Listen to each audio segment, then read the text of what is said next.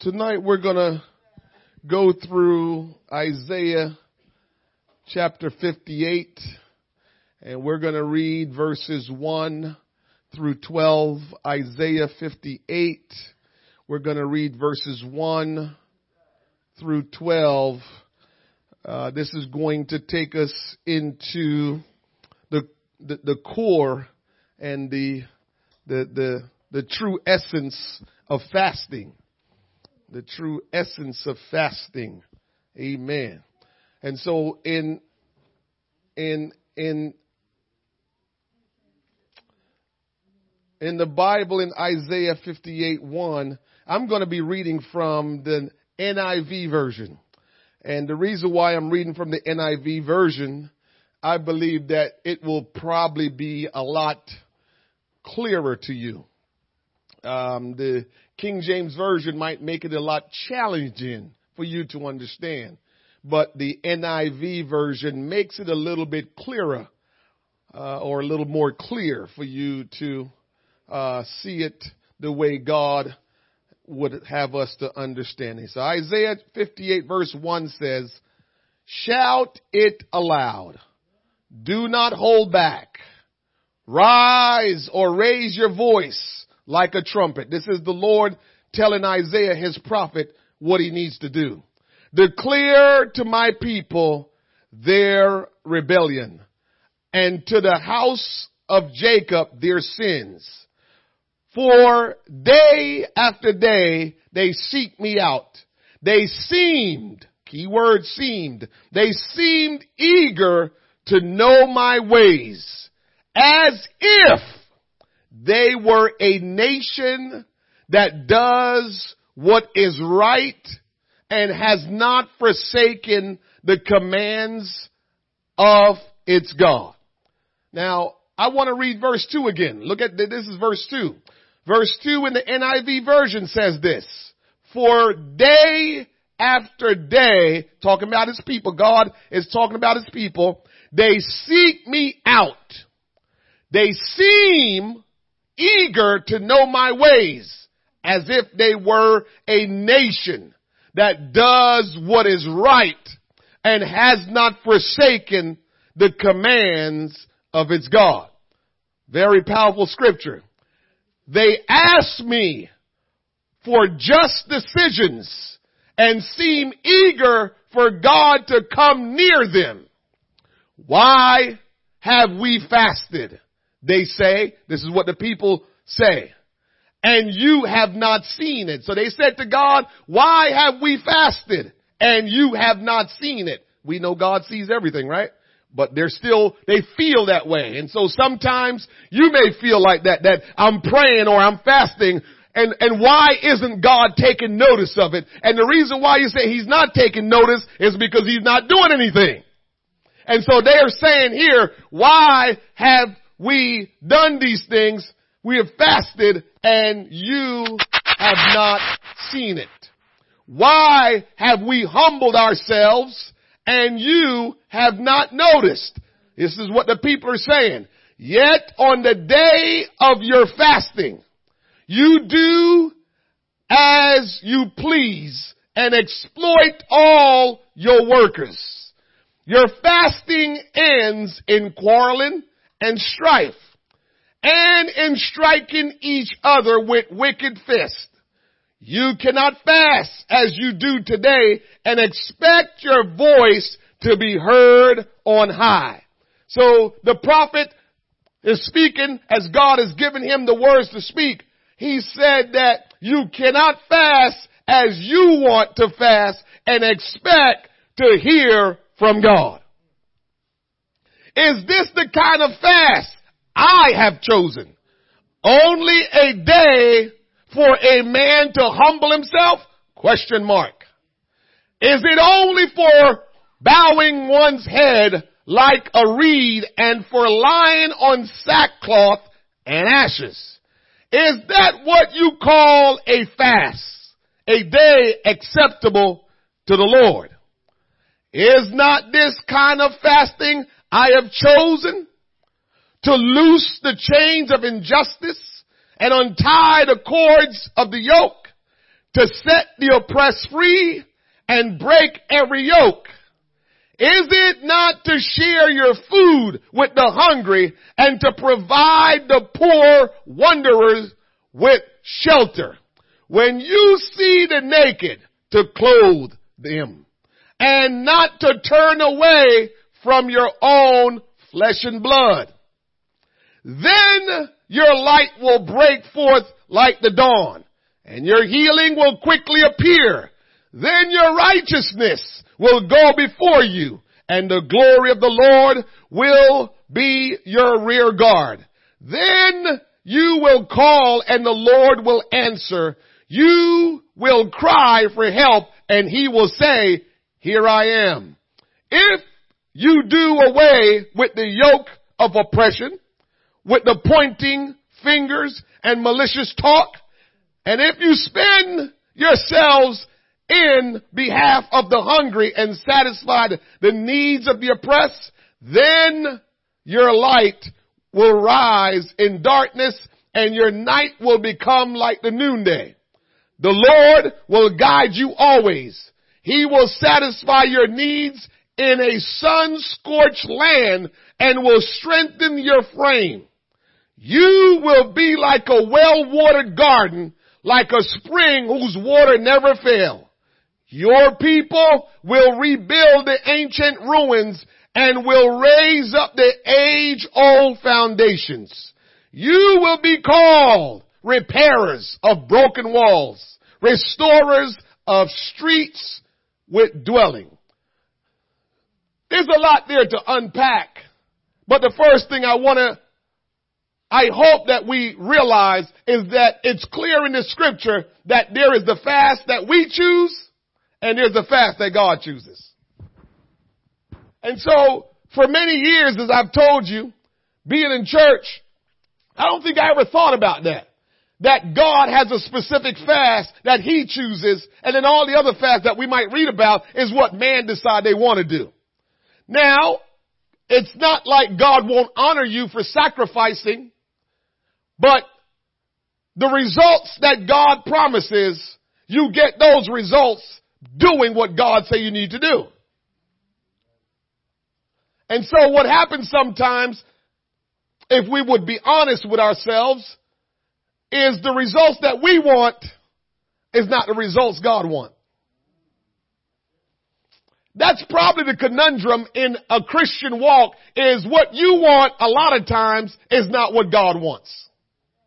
And so that's the clashing that takes place in our walk with God. Because we're, we're trying to live for God. We're, we say we're Christians and we say we want to please God. But the problem is we're doing it the way we feel like we can do it because what we tell ourselves, well, I mean, that's just hard and, you know, um, God understands and, you know, that's just something that, you know, just think about it. Those people back in those days, they don't have the life that we have today, so it's just not, He understands it's just not possible to do some of those things. That's a slap in God's face when you think that. Because God transcend time. What, one of the things that makes His Word so powerful, not that it's, not only that it's His Word, and His Word establishes everything that we see and understand, but also, God is so awesome that He knew what He was teaching way back when and what He was causing His prophets to speak way back then, that it was still gonna be good for 2020. If that's not true, you don't need to serve the God that you serving if that's not how you see the God you serve. Because I don't want no God that's limited and is stuck in time. If, if we think that the scriptures, well, it's a different time now, what we're saying is he's limited and he's trapped in time and he never considered 2020. That's not the God that I serve. And so I'm going to talk to you today about God's fast. God's fast. Not man's fast. As I mentioned, the past few years, we did the Daniel fast. And, um, it, it's, it's the fast that most people do in the beginning of the year. And I hope you all kind of, kind of watch my little brain how it works sometimes. And one of the things you ought to learn about me if you haven't learned it yet is I am going to try doing what God called us to do until it start working. I, that's just the way that I am. I'm not afraid to change. I'm not afraid to say, well, we've done that for a while and I haven't seen any change there. So let's, let's, let's try something else and let's look into the word of God and see what it says and let's try that. And so what I've seen with the Daniel fast, good camaraderie. So that's why I encourage you, you can still do it. But I'm looking for the power of God to move. And so I didn't see the power of God like I wanted to see the power of God during the Daniel fast. And so I'm saying I love the camaraderie that we really have when we do Daniel fast. I don't want to lose that, but I still want to see the power of God reveal in our church. So I said, let's look at the scriptures. And what does the scriptures tell us that we need to do in order to see the power of God unleashed and revealed in our church? And so we had to go through the scripture and see what God talked about when he says his fast. Jesus spent more time telling his followers how not to fast. When you fast, don't you do this. When you fast, don't you do that. So he spent more time telling his followers how not to fast than to give direction how to fast. Outside of his miraculous 40 day fast, which is recorded in Matthew chapter 4, we do not see Jesus or his disciples engaging in fasting as we see them engaged in other aspect of spiritual disciplines and formation. And so, when you read through scripture, as a matter of fact, a scripture that stuck out to me when I, when, when I read it, it said, and I'm paraphrasing because I don't have it before me, but one of the scripture that stuck out to me over the years in reading it was when the Pharisees must have said, Jesus' disciples don't fast a whole lot, I notice. Right? And so Jesus and the disciples rolling and, you know, the, the, the, the Bible thumpers, the, the, the, the, the, the, the ones that think they're all mighty and righteous, they say, yeah, they never fast. I don't see them fasting. And Jesus kind of respond by says, they don't need to, the bridegroom is with them. And that always stick with me. That's a scripture that always stick with me because it was interesting that he responded like that. In Acts, the book of Acts, we also see limited fasting as seekers. Saul and Cornelius fasted in pursuit of God's purpose. If you go back and check Paul's fasting, Cornelius, when he fasted, you will see that they fasted in pursuit of God's purpose.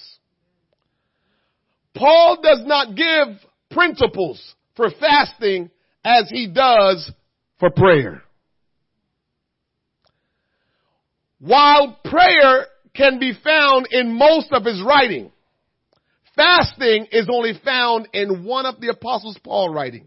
Did you know that? That's in 1 Corinthians 7 and 5. One of my favorite passages of scripture that we'll talk about when we get together with the marriage thing. That's that scripture that says that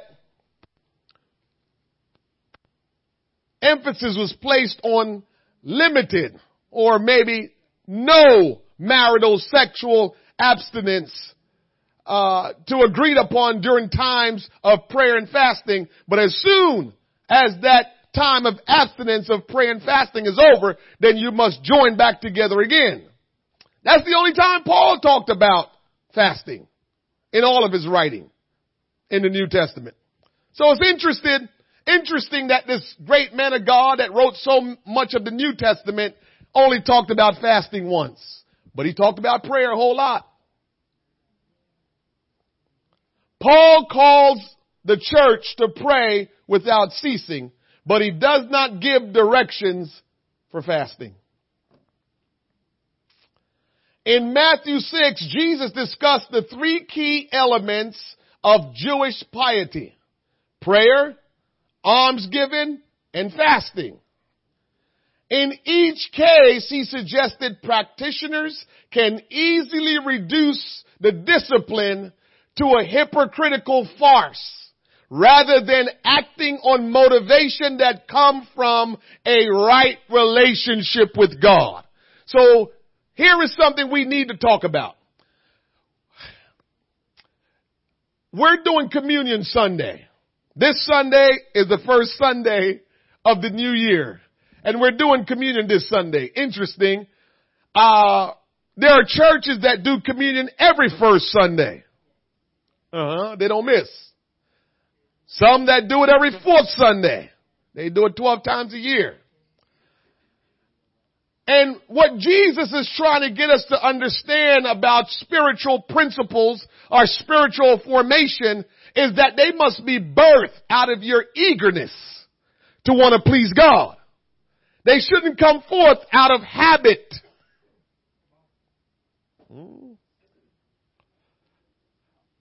If we do it out of habit, we will find ourselves being almost hypocritical because we will do it almost as part of your righteousness. Remember the guy? I fast. Remember the guy that prayed? Remember the, the Bible talks about two men went down to pray? One prayed and said, I fast, I give alms, I pay tithes, and the other one when he prayed, he says, Lord, I'm a sinner. Have mercy on me. The Bible says the one that says, Lord, I'm a sinner. Have mercy on me had more favor from God than the other one that was reciting his resume. So if we're not careful, we will practice spiritual disciplines just to say how good we are or how righteous we are and God is not pleased with that kind of behavior. So whatever spiritual disciplines that you practice in your life, you have to be sure that it's being birthed through your desire and your passion to say, I want to please God. I want to get closer to God. I want a better relationship with God. We can't allow our spiritual disciplines to just be formality or what we do all the time. I don't care if it's just reading your Bible, if it's just prayer, whatever it is, we can't allow it to just be what we've done and what we always do it will not have impact. Because remember who causes things to happen. It's the Almighty God. This is why we read earlier when, when, when they, they was kind of upset with God. We're fasting and it's like you're paying us no mind. Now we see why God don't pay us mind when we're fasting. We're fasting for the wrong reasons. And that could be plenty of wrong reasons, but when you're fasting and nothing is happening, it means you're fasting for the wrong reasons. Yep. Some people fast to lose weight.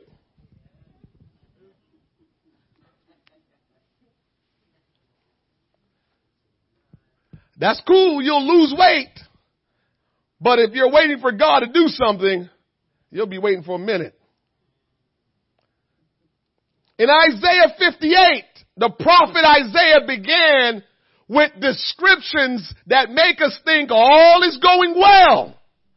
Listen to the descriptions. Yet they seek me daily. We gotta be careful. This is, this is more than really talking about fasting. If you read more into it, you'll realize that we have to guard our faith and not allow ourselves to do these things that we're reading that the people of Israel was doing then and then God had to send his prophet to talk to them. So they, they started saying stuff, yet they seek me daily. The word of God says, yet they seek me daily and delight to know my ways. That sounds good. You're seeking God daily. You delight to know his ways as a nation that did righteousness. We come and we clap our hands, we lift our voice and sing, we do all the things we think that God is pleased in, that He commands us to do. So that's our righteousness. forsook not the ordinance of God. Outwardly, we try to practice what the word of God say. They ask of me the ordinances of justice. They take delight in approaching God. Those are all good things. And people do it all the time.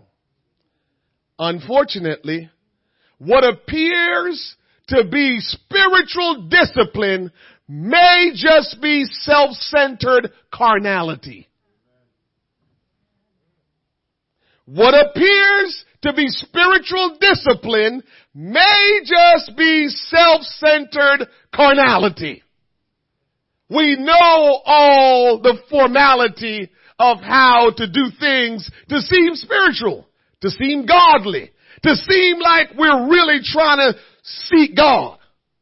But God knows the heart. Bible says He knows the heart and try to rein. So He knows. And so while we can deceive ourselves and deceive others that this is what we're doing and look at what we're doing and I'm a faithful Christian, God knows if it's right and it's coming from your heart or you're just doing it because you're self-centered.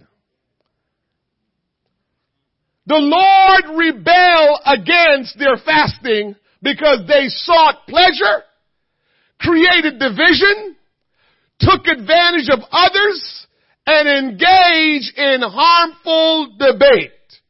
He no longer wanted to even hear their voice. Listen, you can't decide that they think they can come against me. I'm going to fast against them. Fasting to get back at somebody for the Lord to take care of somebody don't work. I'm going to fast for them. Yeah, that's the kind of stuff we say. I'm going to fast for them and they'll see. They won't mess with me again. They don't know who they messing with. I'm going to fast for them. Well, that won't work fasting for God to straighten somebody out, that don't work. Jesus and Isaiah challenged us today to not serve self-centered ends.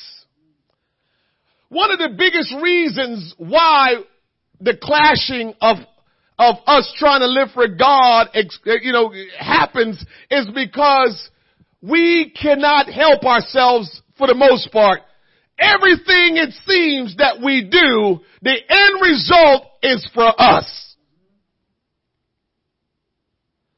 And as long as we're built that way, we're going to always come short in trying to do God's will and trying to experience what God wants to do in our life because somehow, even without even thinking, whatever we're doing leads back to our benefit. What I always say, look in your life, your Christ-centered life, and say to yourself, what am I doing that benefits God and God only, and only, and only if God decides He wants to throw me a bone will I ever be benefited. Only if God decides to throw me a bone will I be benefited. But what I'm doing is all for Him. And if He never throws me a bone, I'm still doing it because it's all for Him. We have to look at our Christian life and wonder that. Because just think, a lot of times we pray, we're not praying for anything other than what we want. Mm-hmm.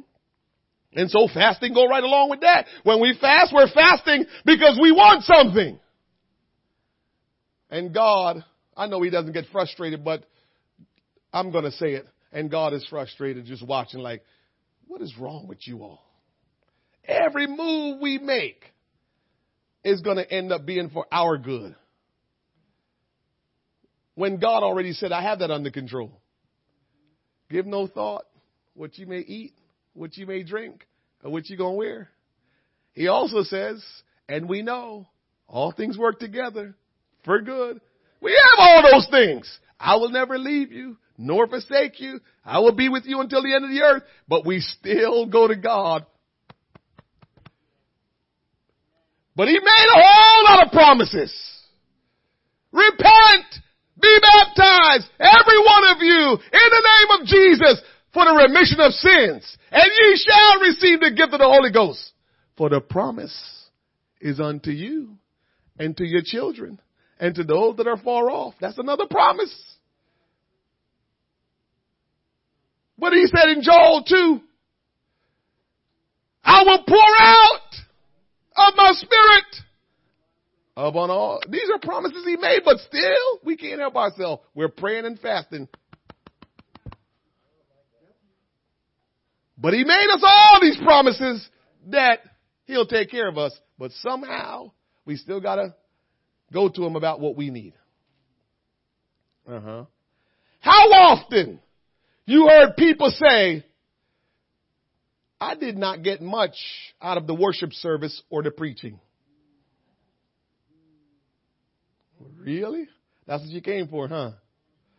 Or they say, I need to change church because the larger church across town has more to offer my family. Tony, we never stop to think God put us in the small church because God want to do something through us in the small church. We don't think that way. I need to go to that other church that take care of me and my family. This is where I'm telling you we struggle because we, we don't see that part that God sent us to the small church because God is going to do something great in the small church and he wants to work in your life to establish that greatness in that small church. Because you know why? We realize it's a small church, I'm going to have to do some work. I'm going to have to put some effort in. But I go to a big church, I just sit back and let them do what they do. Cause they got the big choir going already. They got the big youth ministry going already. They got all the stuff that cater to me. You see what I mean? By really, at the end of the day, it comes back to me. Uh huh. Yeah, I'm going to big church crosstown. It's all good there. I get everything I want. Spiritual disciplines that seek to enrich or edify self, either by getting attention from others or misusing kingdom powers for one own pleasure. That served to deform us rather than to form us. God is trying to form us. But if we're not careful, we will do some action that will deform us. Mm-hmm. In Matthew chapter 4, let's go take a look at what that scripture show us a little bit. Matthew chapter 4 verse number 1 talks about Jesus fast. Talks about Jesus' fast. Verse number one says, then was Jesus led up of the Spirit into the wilderness to be tempted of the devil. So the first thing is, he was led by the Spirit. He didn't do his own thing. The Spirit led him into the wilderness to go fast and he was going to be tempted. Verse 2. And when he had fasted 40 days and 40 nights, he was afterward and hunger.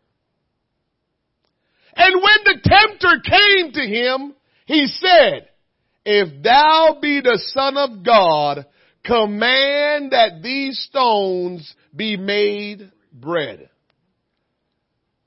Now I want you to think about that whole thing we've read so far. Jesus didn't start fasting on his own. He was led by the Spirit to fast. Uh huh. Verse 4. But he answered and said, it is written, man shall not live by bread alone, but by every word that proceeded out of the mouth of God. Then the devil taketh him up into a holy city and set him on a pinnacle of the temple and said unto him, if thou be the son of God, cast thyself down for it is written, he shall give his angels charge concerning thee and in their hands they shall bear thee up lest any time thou dash thy foot against the stone. Jesus said unto him, it is written again, thou shalt not tempt the Lord thy God.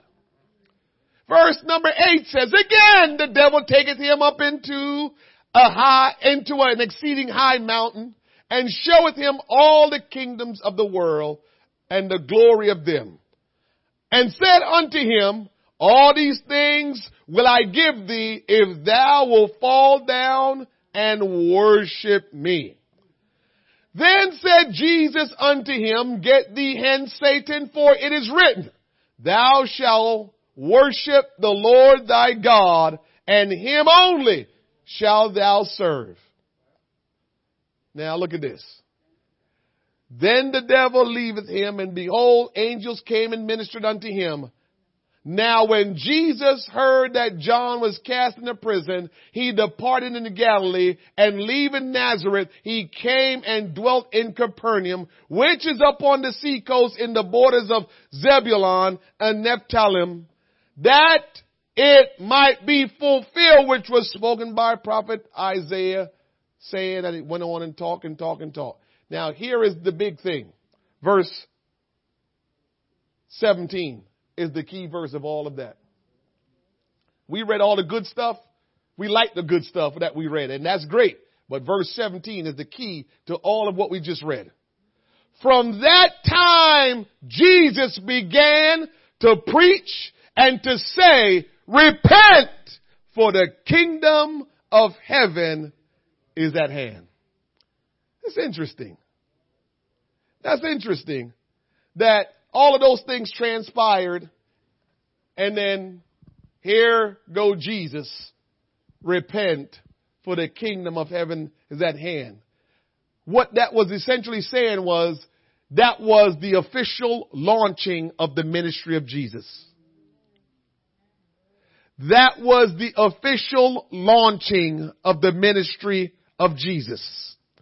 Now, if you follow closely, you'll probably realize by now that it was the Spirit leading Jesus to go into the wilderness to fast.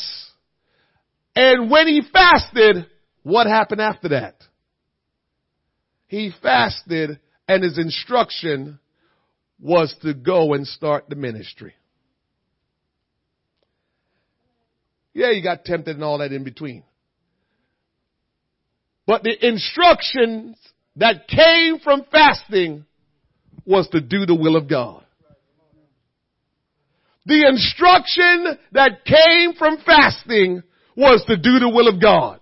Church, fasting will help us to understand what is the will of God and what is your purpose in God. If you're fasting because you want to control God, you're in trouble. Because fasting, Jesus proved it to us, is supposed to allow you to seek God to know what is your purpose in Christ. To know what God is calling you to do. That's what fasting does. And so if we're fasting for other purposes, we may be misinformed. Because sometimes what will happen is you have something on your mind and on your heart for so long that you can pray and fast all you want. It's so embedded in your mind that you're going to think the Lord spoke it to you even though you weren't, you didn't have a clear heart, clear mind to let the Lord speak what He wanted to you. You just got this thing in your mind that you believe that God spoke it to you, but it was just something that was embedded in you. Yeah. And so we have to be careful of that. And so when you fast sincerely, if you come out of it with something other than the will of God, you probably didn't get the answer from God. Now that's tough because it's hard for us because we always want something for us.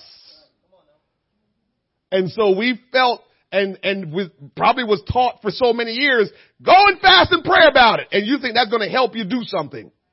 that's going to help you, I don't know, coerce God to do something for you. Because that's kind of what we were kind of trained to think. That fasting coerces God to do something for you. But Jesus proved it. What did he get? What did Jesus get out the deal? Let's ask that question. Let's look at it. Obeying the word of God, got baptized, you know, dove descended, boom, and all of a sudden, the Spirit, all right, need you to go wilderness, and I want you to fast. He went, obeyed the Spirit, fast, pray, then he's done.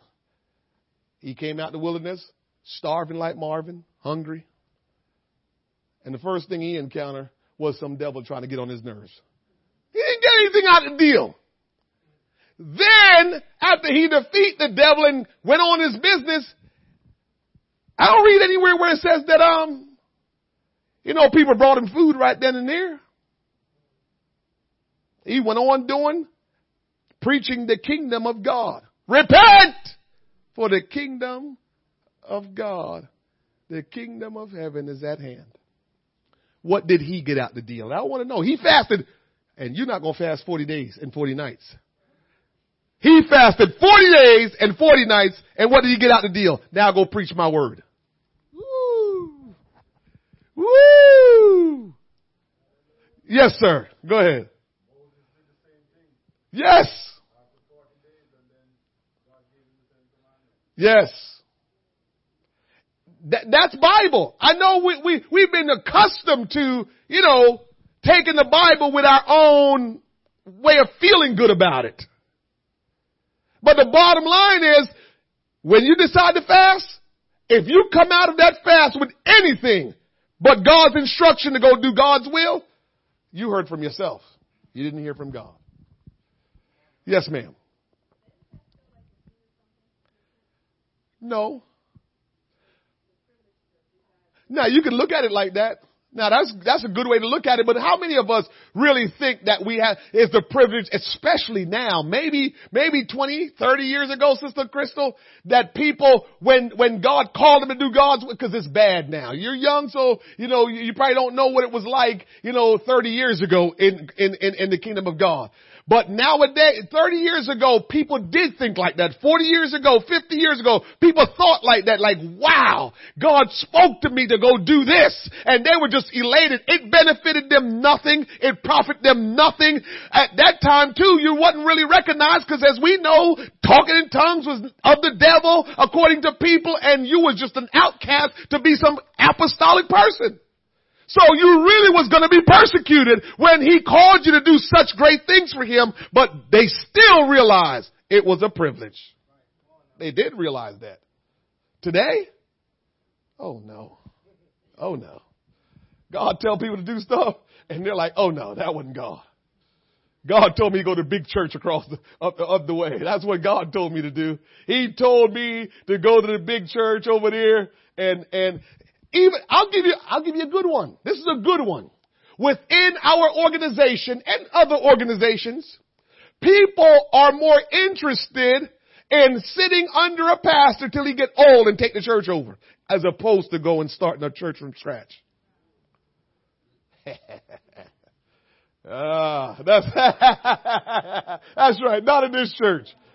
But, but, but, but, but, but, but absolutely is what I'm telling you that that's where we have come to though. You know, it's where we've come to. We think the will of God is going to have to bring comfort to us or give us something. It's never that we're gonna have to go and serve God in a capacity that we just won't be looked upon very favorably. We don't think like that. We operate that, hey, oof, God's getting ready to do some good stuff for me. Jesus' own fast in Matthew is related to his ordination of being sent to go preach the gospel. In Acts chapter 13, fasting was done to send off missionaries. In Acts chapter 14, fasting was done to appoint elders. it's always to do the will of God. Fasting is never for you to, yeah, look at me, I'm, you know, I'm somebody or this is, no, fasting is for the will of God to be done. The Spirit led Jesus into the wilderness for testing. Jesus demonstrated he would not use his authority for self-gratification even in time of need. He was hungry. He could have turned the stones to bread, but he did not use his spiritual authority, his spiritual power to benefit him. I've learned a couple of things, a lot of things I've learned about the Lord, but here's two secrets that I'm going to tell you, watch out, that you better make sure you stay away from this. Do not ever abuse any spiritual authority God has entrusted you with. And do not abuse people. Oh, there's something that God just, I don't know, that's his the, godly anger. But you mistreat or misguide God's people, God take that personal. You abuse the authority that God has given you to do His will, God takes that personal. And so a lot of times I was talking to my mother the other day and I was telling her this. A lot of times, not all the time. Please don't quote me and say all the time. A lot of the times, when you see a strong, successful church begin to crumble, is because one or two things. People are being abused or spiritual authority is being misused. God don't play those games. He don't play those games. It is very important. Moses proved it. Moses went into serving God humbly, all of that good stuff. But you know why God called him home when he, when his eyes were not dim and his strength was not abated? You know why God said, come on bro, we gotta go? Because he could no longer deal with the people. No patience. Angry. Striking rocks. Can't believe these people. That's something that I held on tight to when God has called me to start this church. I said, okay, God, I see that. I see that. When I start, when I, when I, when I'm starting to be frustrated and not have patience and not loving the people that God called me to pastor, it's time to throw this mic to somebody else and give somebody else the, the, the authority to do what they got to do because God will wipe me out if I start operating like that. He showed us with Moses.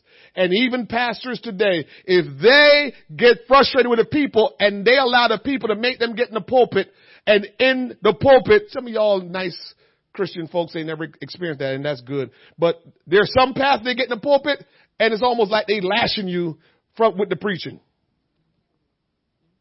They come hard and it's like you getting a beating.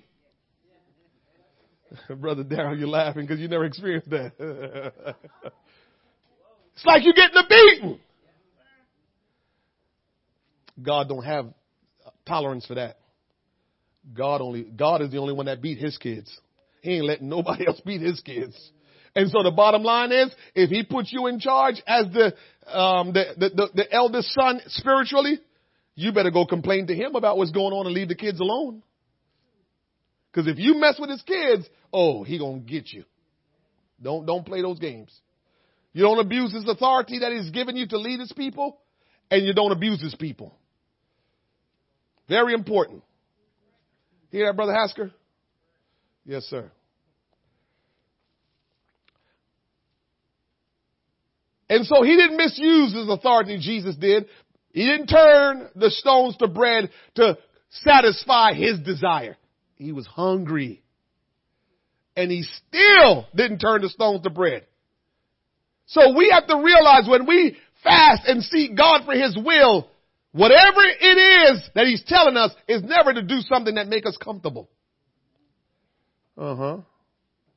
Performing miracles he didn't do to draw his attention. He could have did something right there on the spot with the devil, but he just handled it in a godly way as he is and just did what he had to do.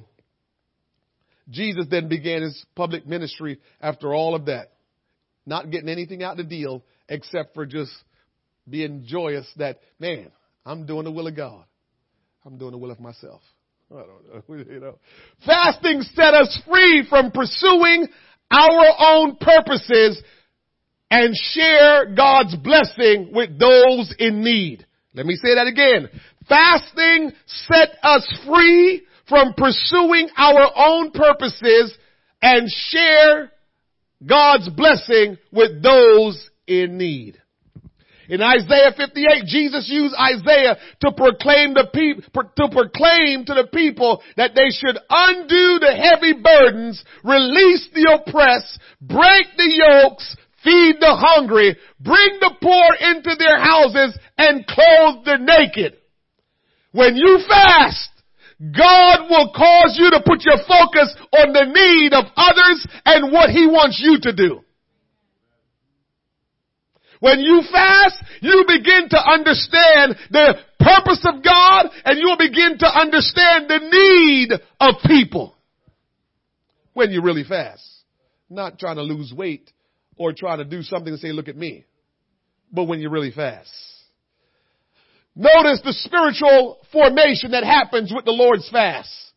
The Lord promised open communication, light in dark moments, water in their deserted land, revival to take place, the opportunity to receive a new name and the repairing of breaches.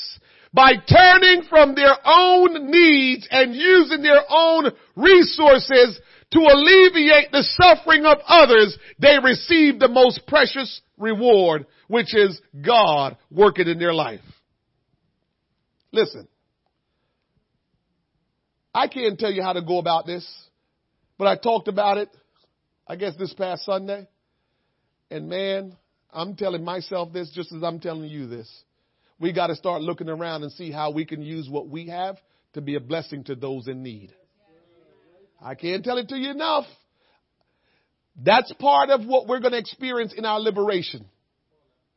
Is as we begin to give our resources that God has afforded, afforded us, as we begin to give our resources to people in need, and those people in need may not be in this church. But as we begin to give our resources to people in need, we will begin to feel a sense of liberation and begin to experience the power of God in our life like we've never experienced it. God is calling us to that place. It's not a coincidence that He gave me that word for last Sunday and now He's just directing us this way and He's talking about total freedom. I'm catching what he's showing me. I'm catching what he's directing. He wants us to be free. And part of being free is to unburden yourself from the things of your possessions and all of the things that you have accumulated. You gotta ease the burden of that.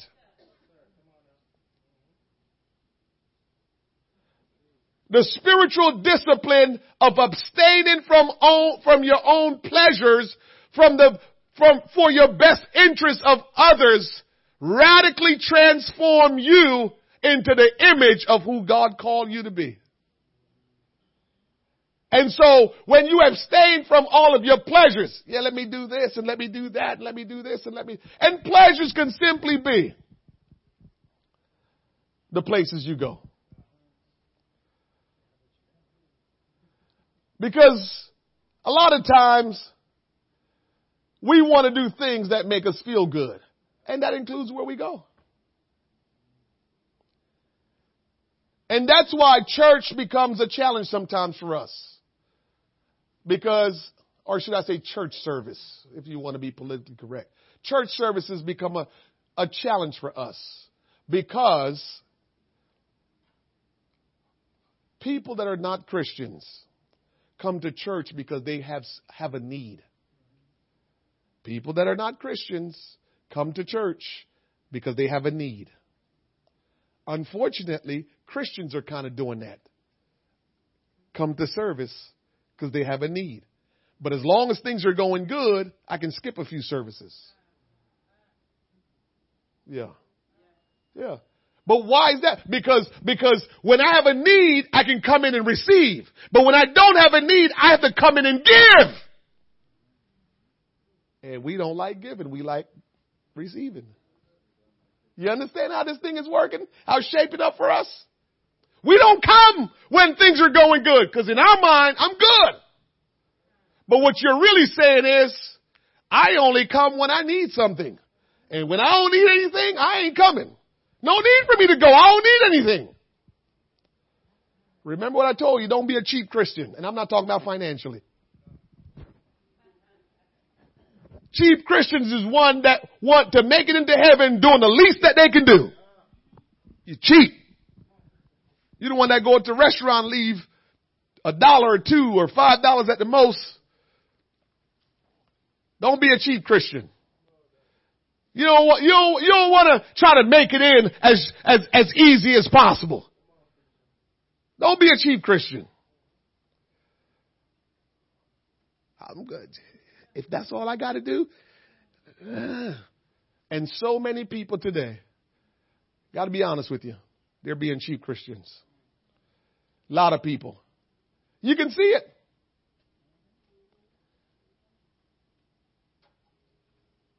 There was a time when you can tell every service that church is going to be packed.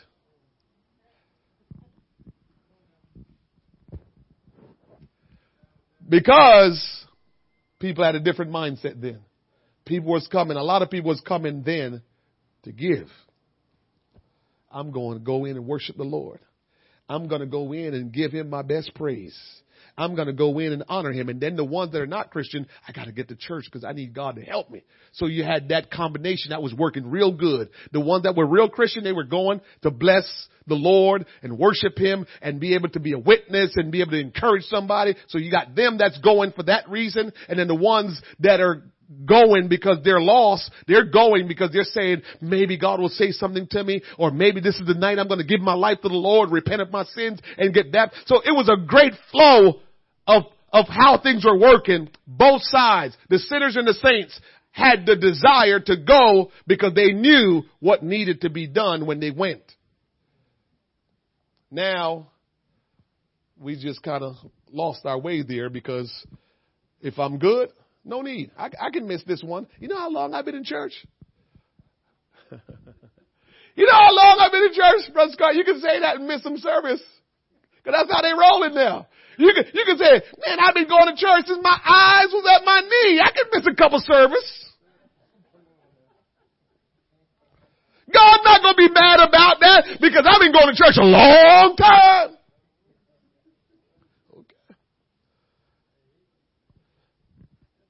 And I'm going to read your mind and tell you, you're saying that because you only go to church for what you need. That's why you will say that. Because you're going for what you need.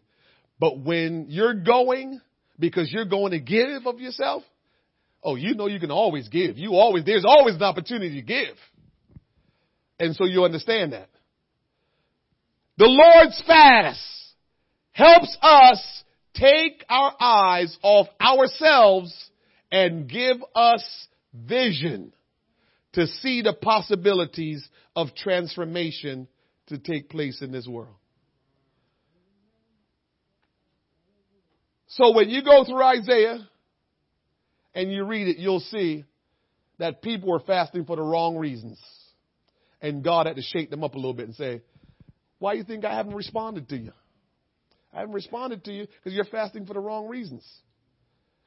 We can't fast to get God to do something. Remember that. I know that's a tough one to get off of, especially for some of us that's been in church a long time. You don't fast to move God. If God moved while you fast, God was intended to move, was intending to move even before your fast. Your fast didn't make him move. Your fast didn't make him move. That's what he had intended to do before you even thought about fasting. So don't take it and run with it and say, oh yeah, I went on a fast and God moved. No, you went on a fast and your spirit got right. And so now whatever God was doing, you now connected with what God was doing. You now was able to understand what was, what God was doing. You was now able to now walk in your purpose. And that's how you began to begin to experience the spiritual authority and, and begin to sense the Spirit of God because you now became alert, vigilant. You now connected yourself with what God was doing. It was never that you did something to get God to move. God move when God's to move. Yes, ma'am. Give me an example. Like, for instance, you would ask God, like, um, I want to be used in the me an example.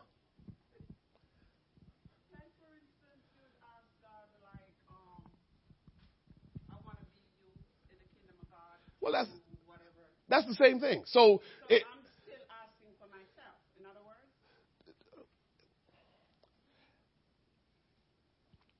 that can come from two different places, I guess, if you want to be technical. So you can you can come from a place to say, I want to be used of God because of your pride. Look at me what I'm doing in the kingdom of God. Or I want to be used because I see great need, God, and I want to make sure I'm doing what you want me to do. So God just direct me, and it's the humble kind of seeking God. And that's really what we're, we're supposed to be humbly seeking God because we want to make a difference in the kingdom. We know He called us to the kingdom to do something. And so we're asking so He can work in our lives. But there are some people that pray that prayer because they want God to work in their life, but that's coming from a place of pride. It is. So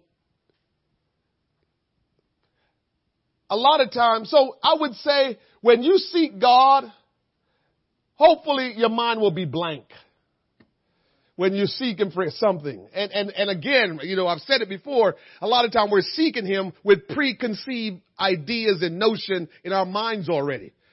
And if that's what you're doing, uh, that's where the pride thing could be messing with you. Because you already judge what you think you should be doing.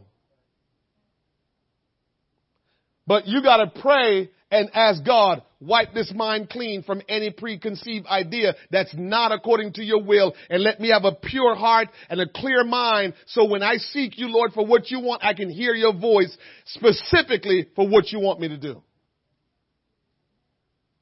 And here's something else to add about, you know, seeking God for His will. A lot of times when God directs you concerning His will is something you're uncomfortable doing. Very few times that God directs you and you're like, yes! Oh, I always knew that! Don't happen much. Most of the time when God tells you to do something, you don't even want to talk to nobody about it. Because it's not what you, it's not what you thought. Because I'll go a little bit further and tell you this. One of the reasons you're going to know God called you to do something is it was something that was in your heart that you was trying to avoid. It's something working in you, you're like, mm-mm. And you start figuring out all the reasons why you don't want to do that. God don't get glory when you are doing something that you think, I got this. God gets glory when you are approaching to do something that you feel inept and inadequate to do. That's when God is going to get the glory. I remember the first time I was in the pulpit of any sort standing before any church people. My words wasn't always clear. And I said um a lot. Yes, um a lot. My words wasn't clear. I didn't pronounce everything the right way. I sweat a lot because I'm just like, oh, I'm just embarrassing myself. Because that's what God does. He puts you in places that will cause you to feel less than. And when you're operating in places that you feel like, oh, I got this, uh, may not be what God called you to do. Mm-hmm. He puts you in places that make you uncomfortable so you can see the hand of the Lord in what you're doing. Because you'll know, I couldn't do that. I'm not saying that He didn't bless you with gifts and talents that He will use. I'm just saying a lot of times what God is calling you to do, you're going to be uncomfortable doing because it's just how God do things. So that thing that you have in your heart, it's about three of y'all in here tonight that have something in your heart and had it in your heart for a little bit and you haven't touched it because it's uncomfortable and it's not something you thought that you should be doing. And God wants you to know that it's exactly what he's calling you to do. And he's going to wait you out. So let's see who can wait who out. If you gonna wait God out or God gonna wait you out. But I'm just telling you, it's just the way it is. About three of you in here that got some stuff that you haven't moved on it because it's really not your thing. And God is like, oh, it's not your thing? I'm the giver of all gifts. Uh huh. All good and perfect gifts come from above. So, so, so when you, when you act like you can't do something, you know what that's called? P R I D E. we talked about this Sunday. when you justify stuff, P R I D E, concerning the Lord. You don't need to justify anything when the Lord says, come on. So we're going to start fasting and for, for, for the next four weeks, Wednesday. No, you're not fasting for four weeks straight. Just Wednesdays. Just Wednesdays.